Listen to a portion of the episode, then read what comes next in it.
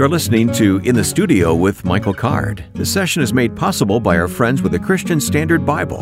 Learn about this new translation and the many ways you can enjoy the CSB. Explore online when you visit csbible.com.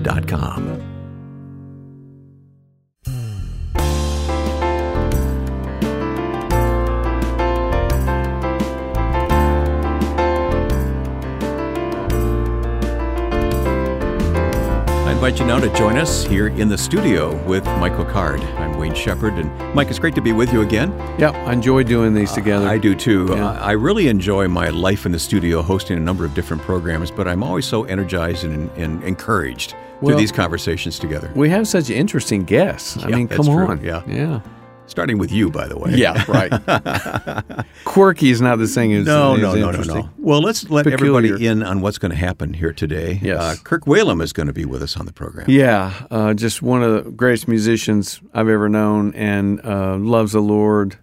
He was an elder in a church that I was a part of for a, a long time. I, I just can't can't say enough good good stuff about He's got Kirk. a new album out. We'll talk about. He, and he, he does. It, it also uh, has to do with Martin Luther King Day. Yes. celebration here. Yeah, so. and he was from Memphis, and he's going to tell us that whole okay. story. So I'm looking forward to that. Sort of our, our, community segment. Sort of. But the whole show is really about community. Uh, we're going to be uh, looking with Kirk about the beloved community, which mm-hmm. is Martin Luther King and then we're gonna we're gonna talk about the community of faith from our Hesed conference. So we're gonna be looking at community from a couple of different uh, perspectives. It'll be a busy hour. It will be. And it by the be. way, thanks to our listeners for sticking with us. Uh, for the hour, because uh, our statistics show that listeners who join us for this program stay with us for the whole program. Wow, I didn't know you could. Can that's, you say you can a, tell that's that? a compliment, I think. That's that's a that's a big investment of time. Yeah. Here's a note from a listener who says, "Thank you for continuing to share your God-given talent." It was your songs that encouraged and carried me through ministering in China some 27 years ago. Wow. Steve sent us that note. So, but let's take time to listen to a song by Michael. And as a matter of fact, our guest who's coming up in a moment, Kirk Whalum, joins you yes. on this song as on it was recorded in the studio earlier. It's called What Will It Take to Keep You from Jesus?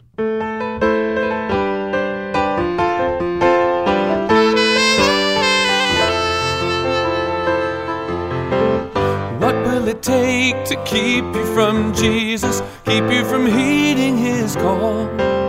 The simple excuse of a heart that is hard, a reason that's nothing at all.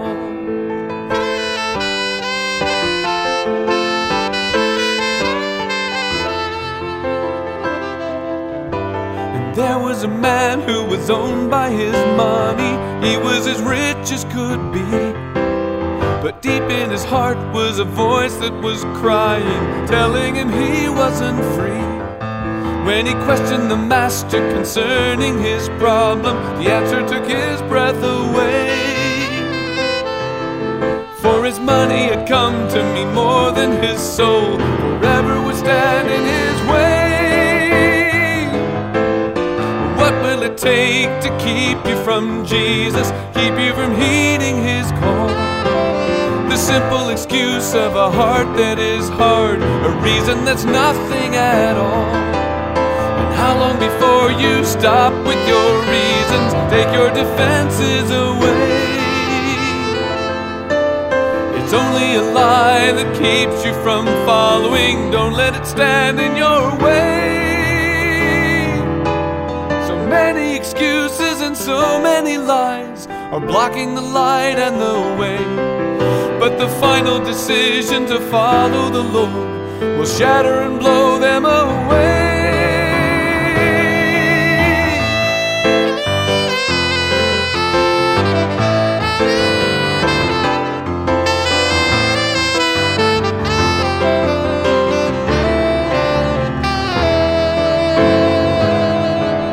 And once there was one who was lame in his body, sick in his body and soul. Though he didn't know all the facts about Jesus, he knew that he longed to be whole. So, with some of his friends, he went seeking and found him. So many stood in their way. So they tore through the roof and they lowered him down, for nothing could keep him away. What will it take to keep you from Jesus, keep you from heeding his call? Simple excuse of a heart that is hard, a reason that's nothing at all.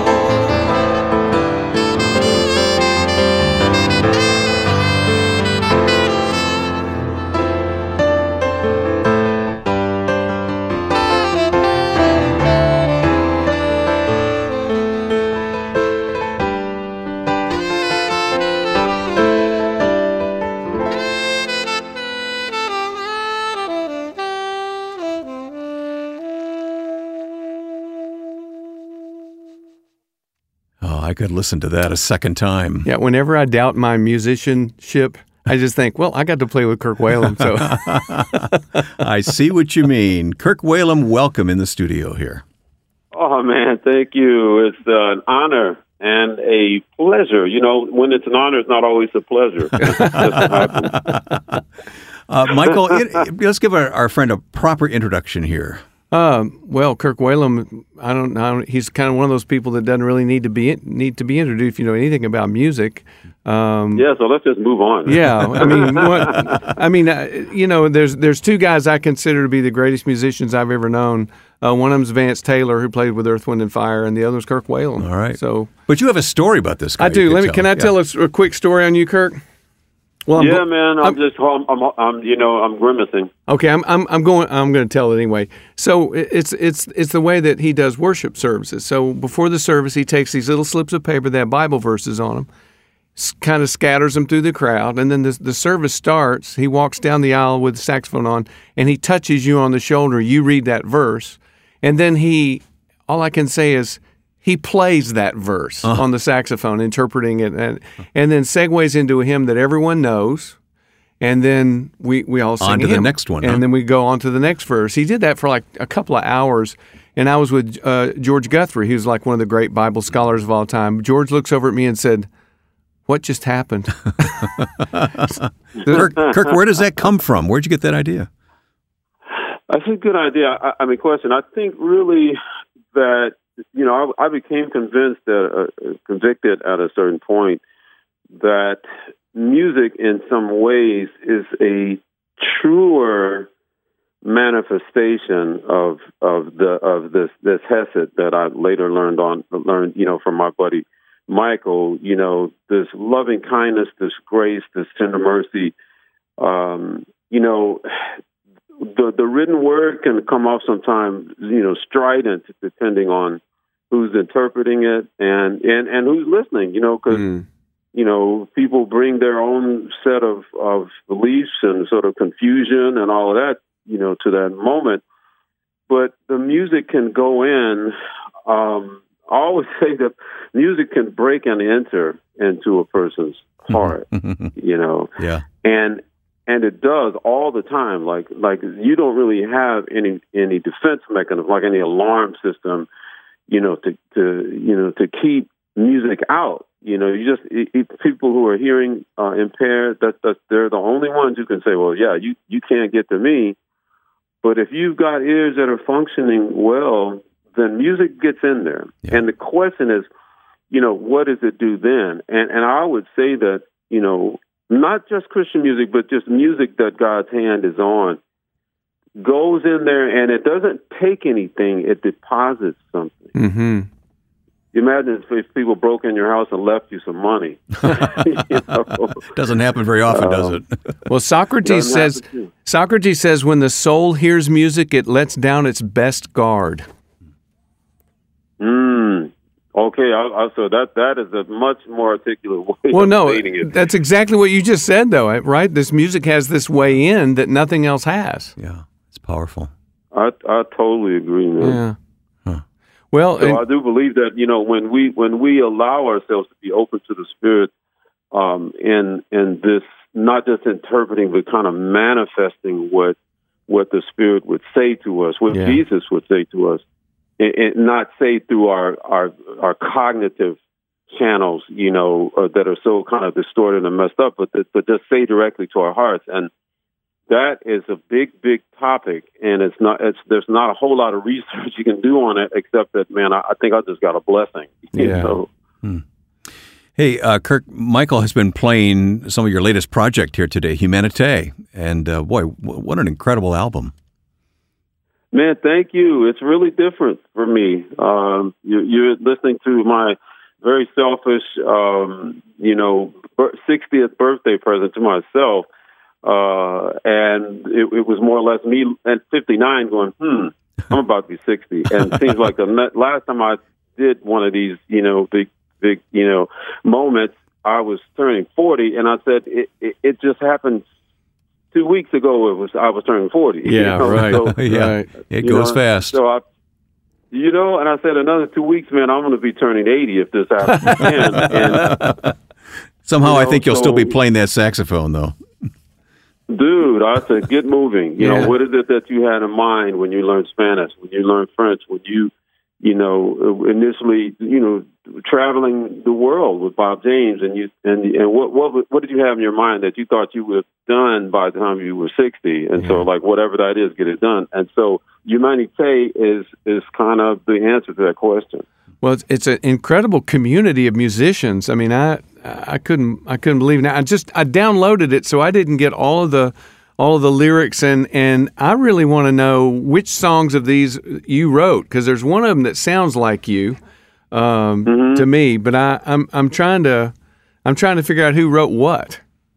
Yeah, yeah. So uh, I'm going to send you all that info postpartum, and uh, and also I'm going to send you the, the, the, the, physical CD. But but yeah, just to say, I co-wrote a lot of this music. Okay. I wrote some of it, you know. But but the idea was to collaborate, uh, both in the writing and performing, with 14 artists from eight countries. Wow! And we went to those countries to do the to to do the writing and and recording. And you know, I was in France, I was in Nigeria, Kenya and South Africa and Japan and Indonesia and on and on.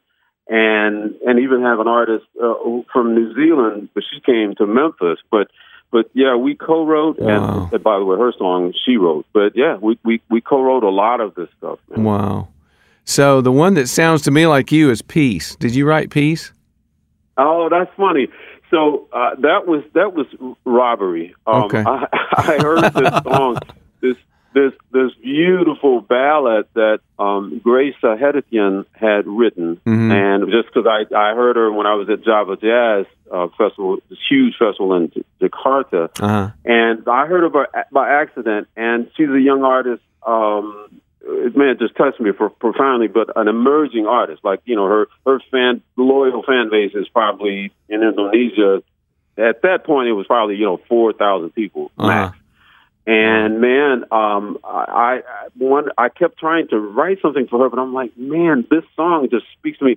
And I, I said, what if we were to redo this song and make it kind of Ah, okay. I, I, was embarrassed to say it, but I said, "What? What if it's kind of a dance song? It's, it's like they could play it in a disco in a yeah. club, yeah, but with the same message." And all in this the section that says, you know, the peace comes over me, um, and my words just fade away. I, I choose to dream forever. Like this is the impact that God had on her life, and she happens to have been walking with God for a long time. A lot of the folks in these on these collaborations are, are not Christians. Uh-huh. You know, one is a Muslim, one is you know this and that, and but I thought this is a, a great way for me to share my faith and then learn from their faith tradition and just share the moment and let God do whatever God is going to do. Okay, well, surely you wrote Everybody Ought to Be Free. That's you, right? I did write that one, yeah. Yeah. Okay. But um, I'm trying to think if that one. How about Get Your yeah, Wings? I, wrote, I wrote that one. How about Get Your Wings Up? That's my favorite one. That is such a cool song. So yeah. that's the song by Andrea Lisa, who originally South African but grew up in New Zealand. Okay, that's her song. Like I, I Ah. heard her on a cruise ship, and again, th- this is the story of Humanity. Like the the project, I encountered these young artists, um, uh, you know, in one way or another. Her, I heard as I was performing on a cruise ship that she and her band had been the house band for this, Wow. for this cruise line. But they weren't performing that week because it was like there was twelve artists, jazz artists on this cruise. It was a jazz um, cruise, Wow. and so she's like getting to hear some of her heroes. And apparently, I was one of her heroes. Okay. And I'm like, I just don't get that. I mean, she's 24, you know, and how does she even know who I am? And so that's by the way, Michael, you know, concerning your music too, we're always shocked, you know, when we find out, wow, somebody in, you know, Kenya or somewhere Yeah. is, is loving this music that you're doing.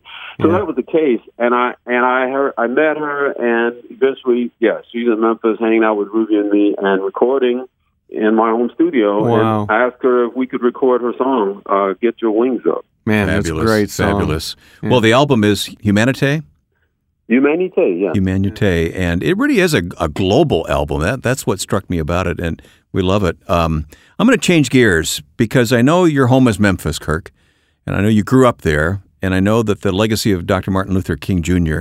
Uh, really has impacted your life. Well, and part of the theme of Humanité is the beloved community. Yes, right, right. So they do come together. Absolutely, and I have to give credit to the filmmaker Jim Hanon, who some of uh, some of our folks would know from End of the Spear. It was a great, Wow, uh, excellent yeah. movie. yes. Yeah. Yeah, but Jim, Jim, just when he found out, I told him, "Hey, man, I'm, I'm doing this cool thing. I'm going." He said, "Okay, when are we leaving?" Basically, Uh-huh. and uh, so he documented the whole thing. But he was the one at the end of that, all that traveling. We ended up in Memphis, and he's interviewing me now after we did this whole record. Yeah. And we're in Memphis, and we're celebrating. Just so happens the 50th anniversary of the assassination of Martin King. You know, blocks from where we were, and and so I'm just giving my impressions about that and talking about it. And so he, he came back to me later when he went through the footage. He said, "Man, that's the name of the the new name of this documentary is Humanité, the the beloved community." Oh. So he saw in the work that that I do and that we're doing in making these um, not just collaborations, just life connections with these young artists from all these countries. He saw in their stories these parallels that led to this that Martin's dream of the of beloved community. Mm. What, what is meant by the beloved community to you, Kirk? So, so you know, I can I can say that what I and sure Mike would would um, agree with is that what Martin was speaking about, and by the way, he, the folks he had to convince, uh, well, a lot of them were white clergy. You know, those were the ones that were telling him, "Yeah, man, not not now. Uh, you Yeah. know, we need to." You know, do this incrementally, blah blah blah, and and it just hurt him so bad, man. But but but he he began to uh, to lift off in, into the stratosphere of the beloved community. It wasn't just this very important thing of civil rights for black people or people of color. It's now poor people of all stripes and in all cultures around the world. Yeah. And so then all of a sudden you're stepping on some toes because he's saying like for instance, and this is remember it's the '60s. He's like, "What about the people of Vietnam? These poor people. Why are we going over there killing them? I, I don't understand." You know, and so now all of a sudden he's in a political conundrum here at home because that war was making a lot of folks a lot of money, Yeah. and and so and and thus some would say uh, his days were numbered uh, from that moment. So, Mhm. so, so the beloved community has to do with people who were otherwise marginalized, um, you know, misunderstood, uh, oppressed uh, in, in all cultures, and and that that makes it a completely different thing. And this goes deep with you because of your Memphis roots. That, that's right, man. You know, I was only nine when he was killed, but you know, I knew, I think instinctively that there was bigger than okay, this is a great preacher who got killed or the, the leader of the civil rights. You know, it was bigger than I knew that it was a spiritual battle, a huge spiritual battle that was lost that impacts all of creation, all of culture, writ large, Mm. worldwide. I knew somehow because uh, otherwise, you know, why I couldn't sleep. I mean, I can remember just humming something to myself at night, trying to just get my mind off of it as a Wow. nine-year-old, Wow. trying to just go to sleep. But yeah, it does impact me. My both my parents were active in the movement. Of course, my dad, is as a black preacher, you were in the movement. you know, whether or not you wanted to be, and because of the black clergy, you know, pretty much that's where a lot of the leadership came from, including Martin King. Yeah. So And yeah, thankful it's, for you know, it. Being uh, uh, in Memphis is is a big deal, and the celebration was incredible. Uh, that 50 year celebration. Mm. Well, a lot of people don't know uh, the the spot where where he was killed, the Lorraine Motel, also has connection to music. It's right down the street from uh, Stax, right? Yep. And that's where a lot of people. It was a black only hotel, and that's where a lot of people went to write music. Yeah, it's That's and right. you, you taught you taught me right. all that. Well, yeah, Michael, you know, you're what we call the cognoscenti.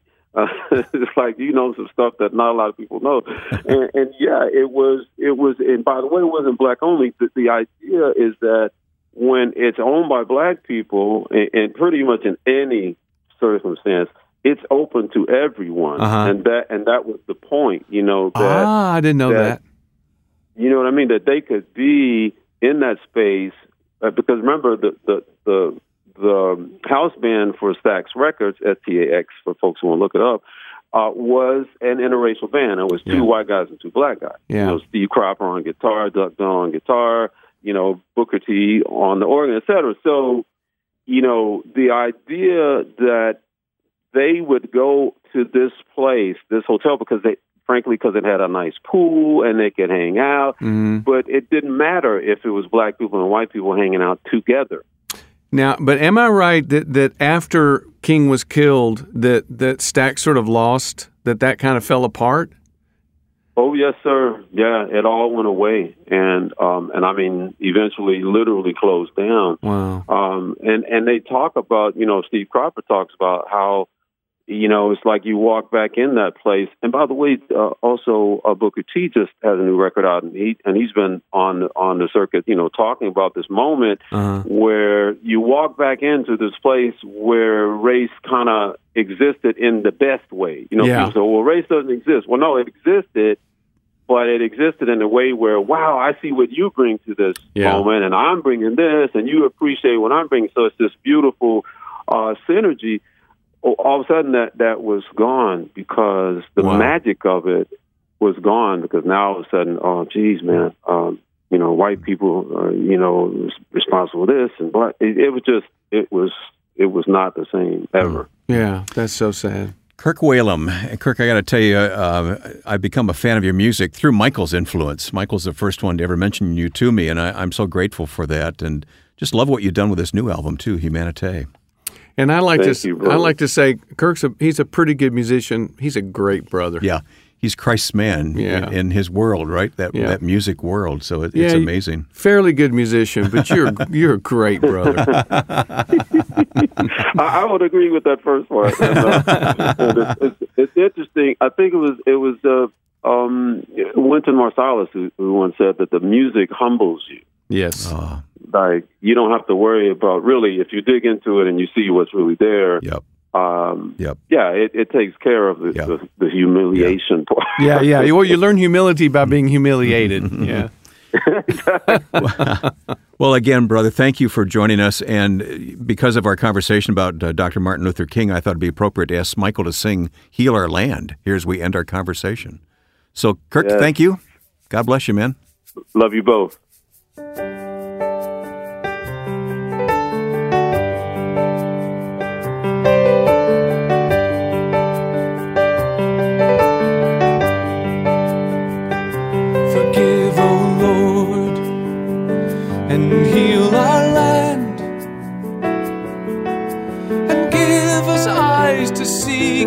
Face and hearts to understand that you alone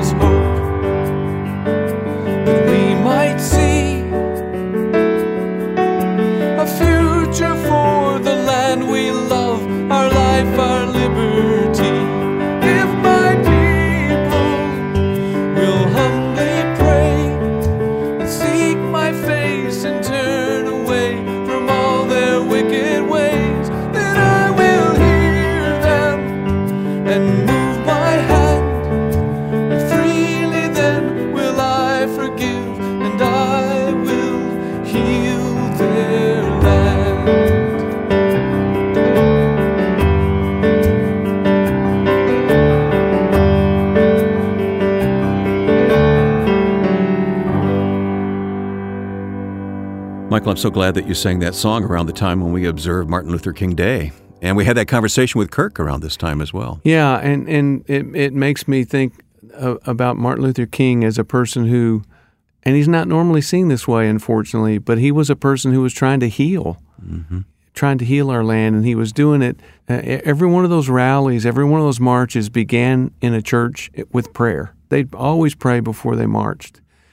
And uh, I think it's taken decades, hasn't it, uh, for the effect to take place. But I, I, really do think we're making progress. A lot of people don't think we are. Yeah.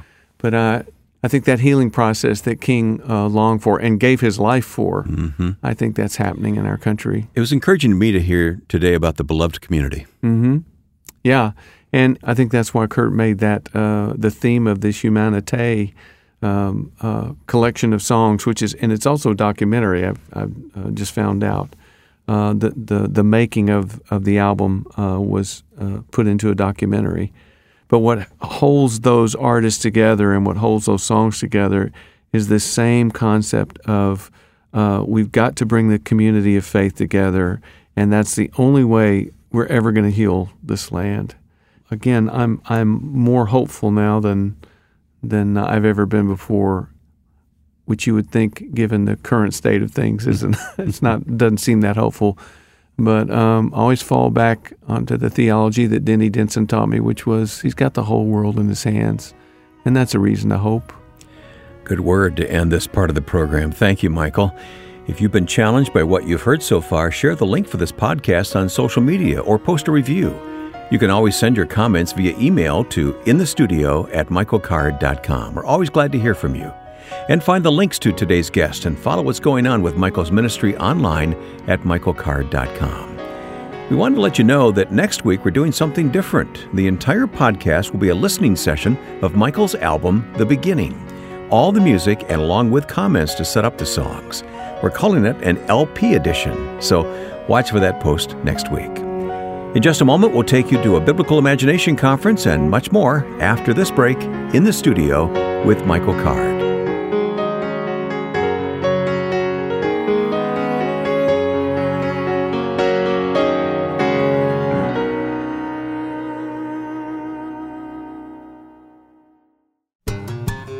The Christian Standard Bible, scholarly, accurate, readable, current.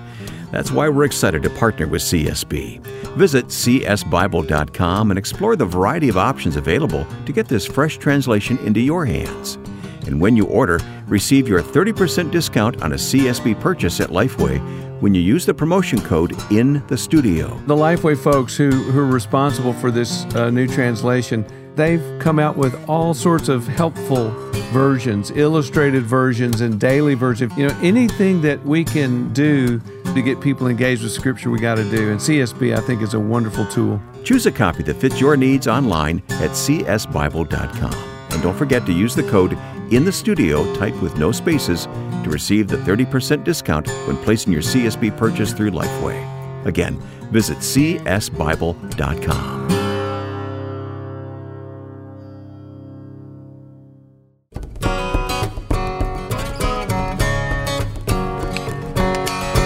Michael, let's go into our commentary segment of the program, and then in a bit later in our community segment, we'll be taking questions from the audience that occurred during one of your conferences recently. Um, here's a comment about a book you've written on Hesed.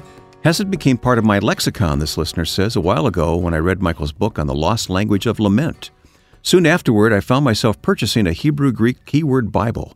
There's nothing wrong with English word translations, but understanding the key Hebrew words and their meanings to scripture like Psalm 51 just enhances the power and depth of God's Word. Yeah. I have a feeling you agree with that, right? oh, most definitely. And uh, I think the passage he's referring to is, is where uh, David, in Exodus 34, God uses three different words uh, to, to talk about the full range of, of, uh, of the sin that he forgives.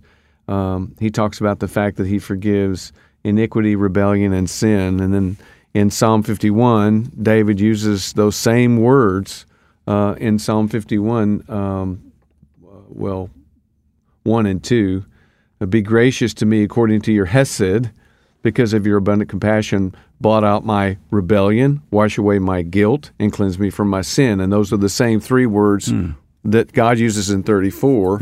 And uh, before, I would have thought, or I would have said, well, David is quoting Psalm 34. I'm, I'm beginning to think that David thinks in Psalm 34. right? It's just like Jesus doesn't necessarily quote the Bible, he thinks. It was so ingrained in him. Yeah, Yeah. He, he thinks in those terms, and if you'd stop him, he he he'd probably say, "Oh yeah, that's from Exodus." But um, and I don't know about you, I, I want to become more like that. So you just think in biblical terms. So Psalm 51, of course, we know is uh, all about forgiveness, The Bathsheba- confession, and, and forgiveness. Yeah, it's the Bathsheba psalm. Uh-huh. Yeah, and David realizes he's he's basically done everything a person can do. He's murdered. He's committed adultery. I mean, what what sin didn't he? He's lied. What sin didn't he commit? Yeah.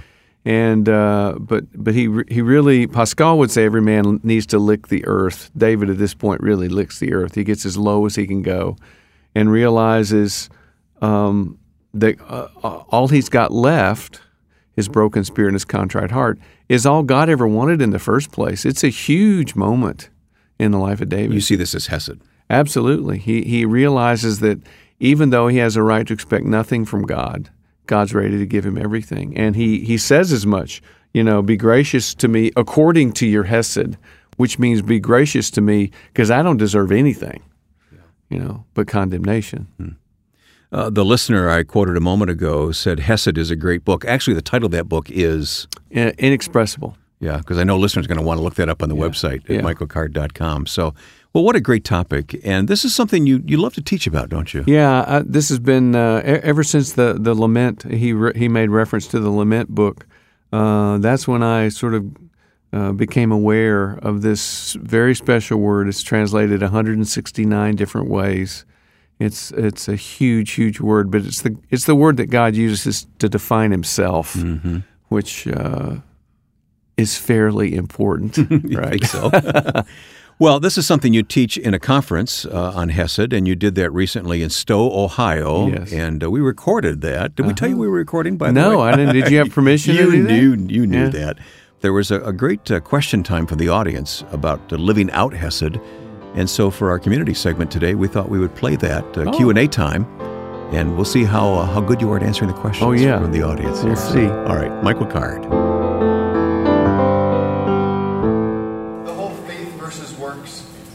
Like I, I watched this video recently that was about the prosperity gospel, and it talked about how people get this idea of like faith, like faith plus.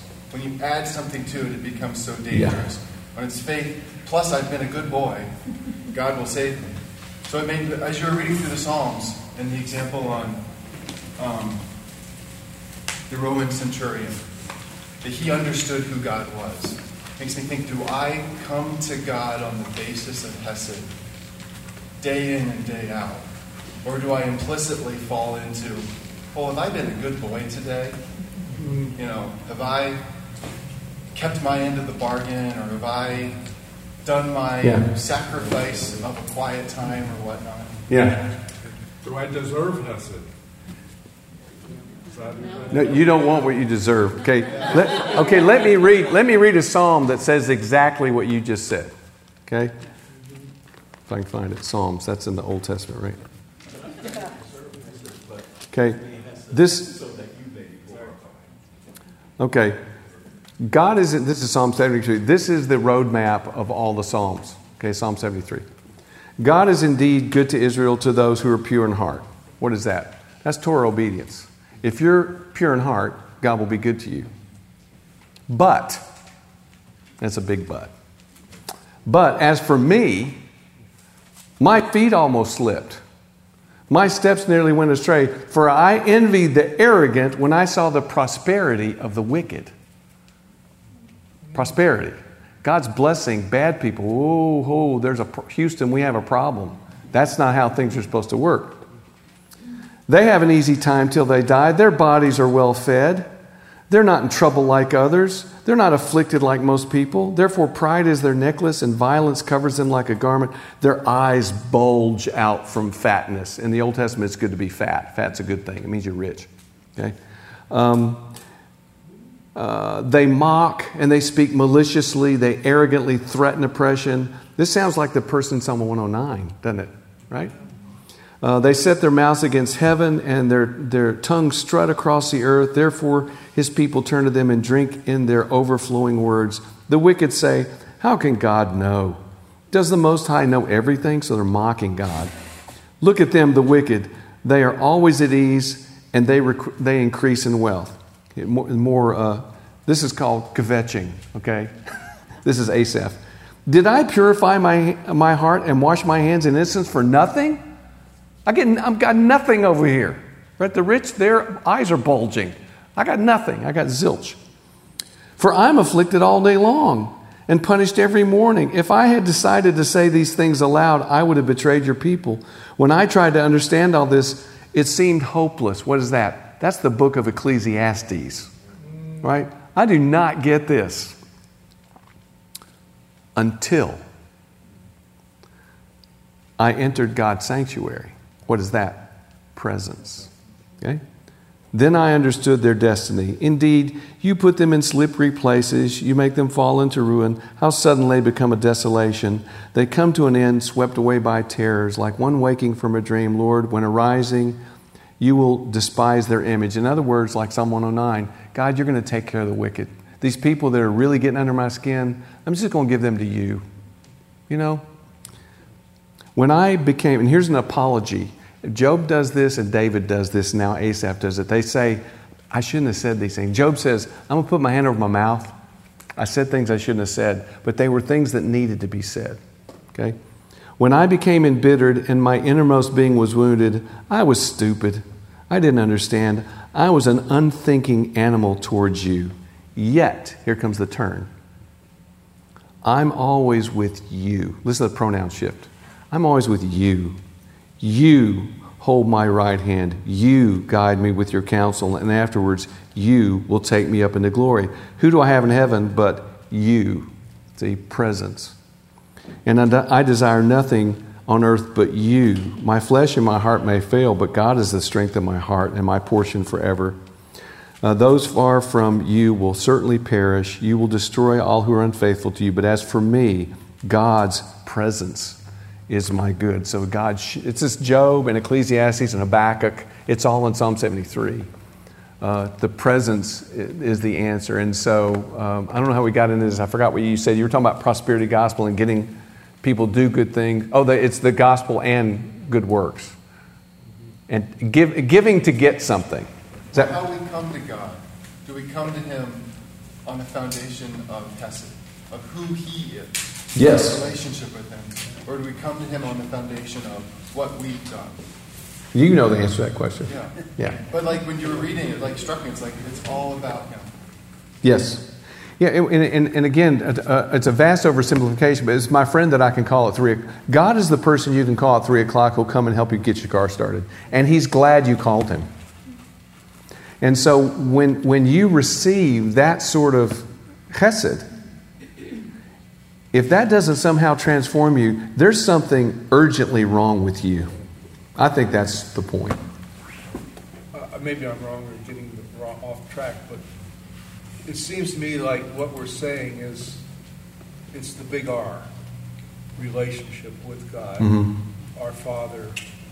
And unless you, and even the example with Rahab, it's relationship. She's already made relationship with them mm-hmm. why she's asking this. It's but not it's, a legalistic thing. But it's relationship that's informed by the character of who, who that God is. Right. Yeah. Right.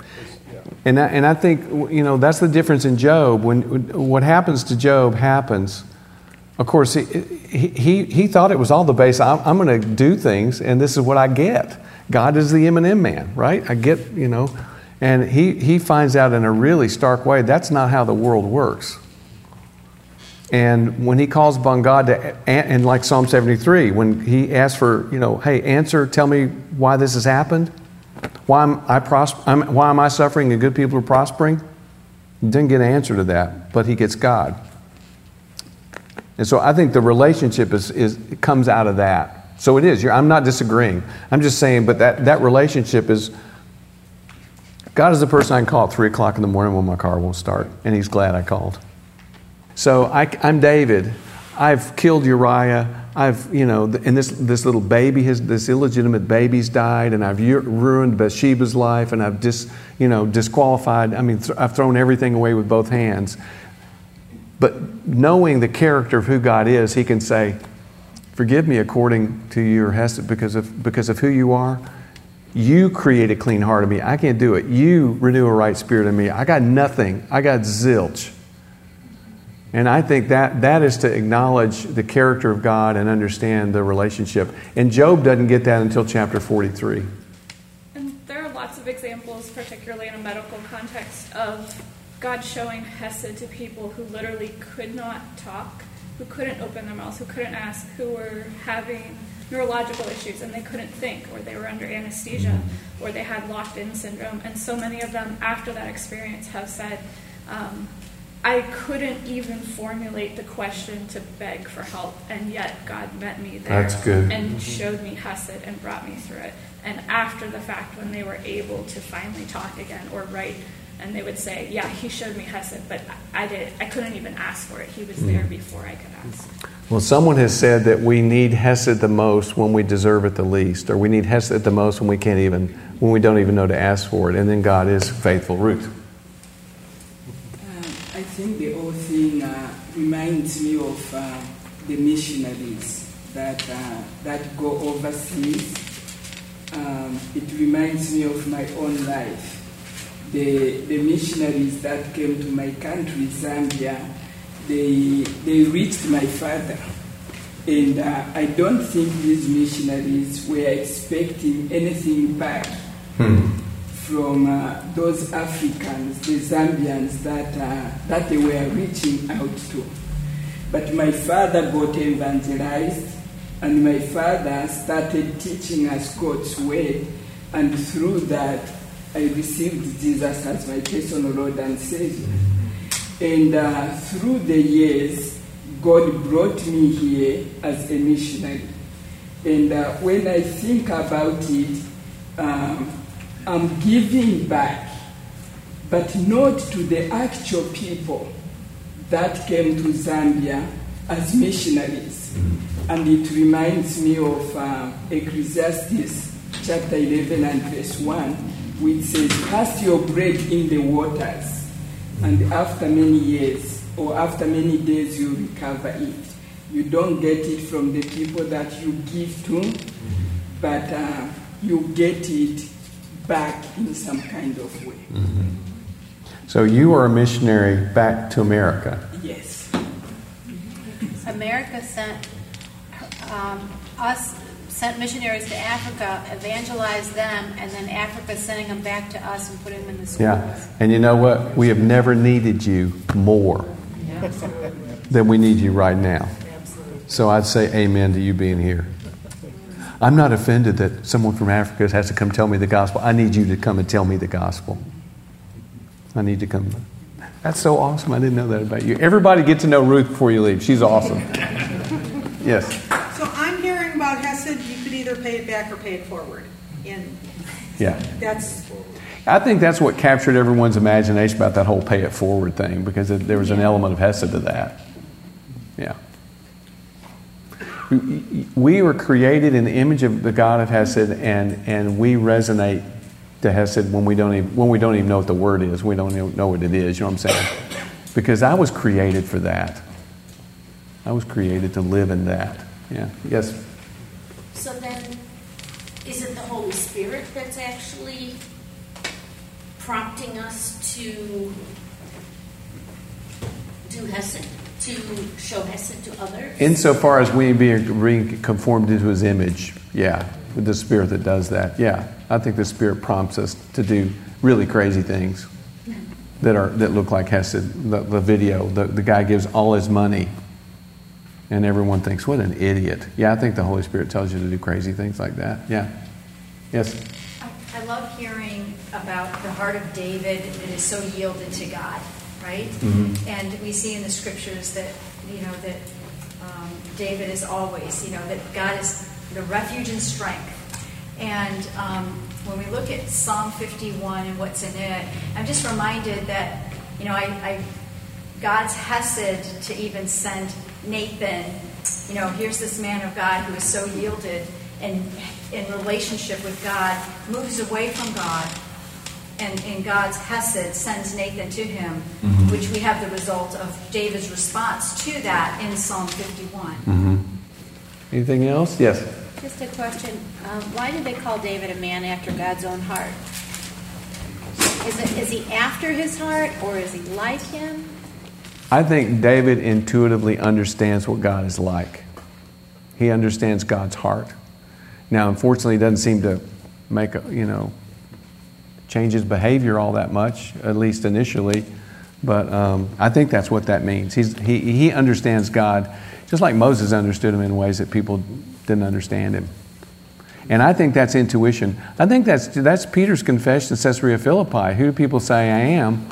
Peter has this intuition that Jesus is the Messiah, and Jesus says, Man didn't show that to you, God showed that to you. It's an intuition that Peter has. And, and maybe that's the Holy Spirit too. But, um, well, certainly probably is the Holy Spirit.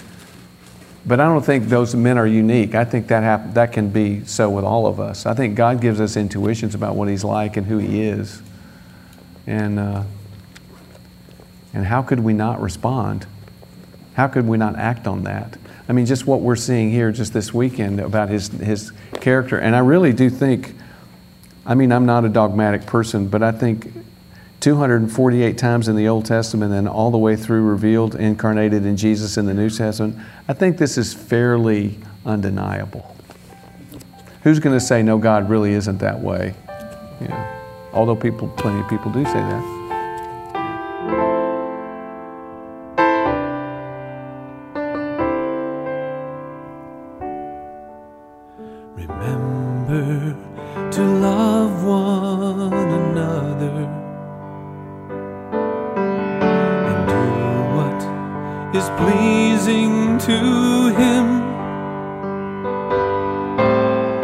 strengthened by grace and worship in reverence and awe the God of peace.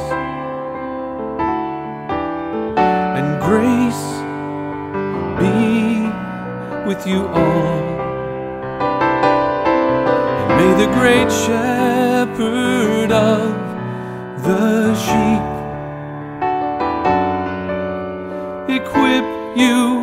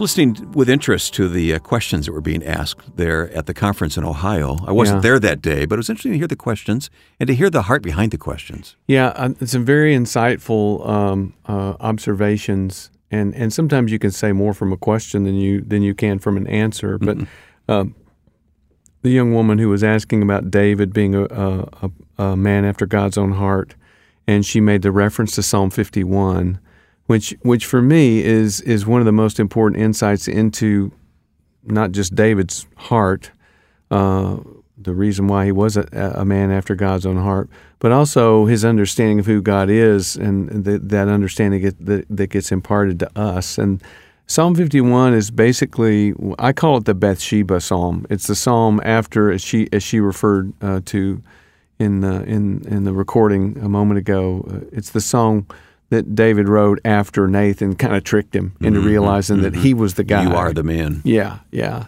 And and what happens in Psalm 51 is that, that David realizes he has absolutely nothing to uh, commend himself to God. That that the only hope he has is the the revealed nature of God. That is that God is a God of loving kindness and that He's abundant. Uh, his His compassion is abundant and that God will blot out his sin and God will wash his guilt away and God will cleanse him. You know, it's it's all it's not all now on God mm-hmm. in David's mind. There's nothing more we can do for ourselves. There's absolutely nothing, and there never was anything we could do for ourselves. But it, it, took this this disaster in David's life, the death of this innocent man, and all the everything that was associated with with Bathsheba, but but what happens at, towards the toward the end of the psalm is uh, is for me the the highlight. In verse sixteen, David says, uh, "You do not want sacrifice, or I or I would give it." That's something I could do. You're not pleased with a burnt offering, but the sacrifice pleasing to God is a broken spirit. You will not despise a broken and humbled heart. And I think the reason why that, that statement really rings so true is that at this point in David's life, that's all he has left. He's got his heart is broken, and if anyone's been humbled, David has been hum, humiliated and humbled uh, by what he's done and what what he's caused to happen in Uriah's life and Bathsheba's life, and uh, and I think all you have to do is remember, although it's not referred to any place in the psalm, but out of all of this sin, out of all of this brokenness, we get Solomon.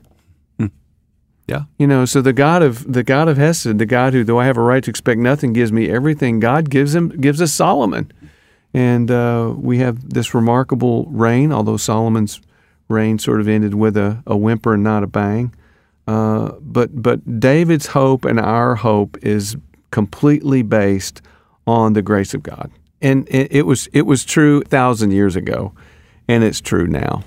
Yes, it certainly is. Thank you, Michael, for this reminder as we come to the end of a great hour together. We hope you'll pass the word along about your experience with this podcast. You can send your comments or questions to us when you write in the studio at michaelcard.com. Check out our links for our guest and stay current with Michael's teaching and music ministry at michaelcard.com. We're glad for the partnership with our sponsors at the Christian Standard Bible. Visit csbible.com to learn more about the great Bible editions that can help you get serious with your personal reading of God's Word. Find a style or a study Bible that works for you when you order. Use the promotion code in the studio, typed with no spaces, to receive your 30% discount on CSB purchases through Lifeway. The Christian Standard Bible at csbible.com. Be sure to join us next week for the special podcast session featuring Michael's album, The Beginning. Now, for all of us on the team, I'm Wayne Shepherd. Thank you for listening to this edition of In the Studio with Michael Card.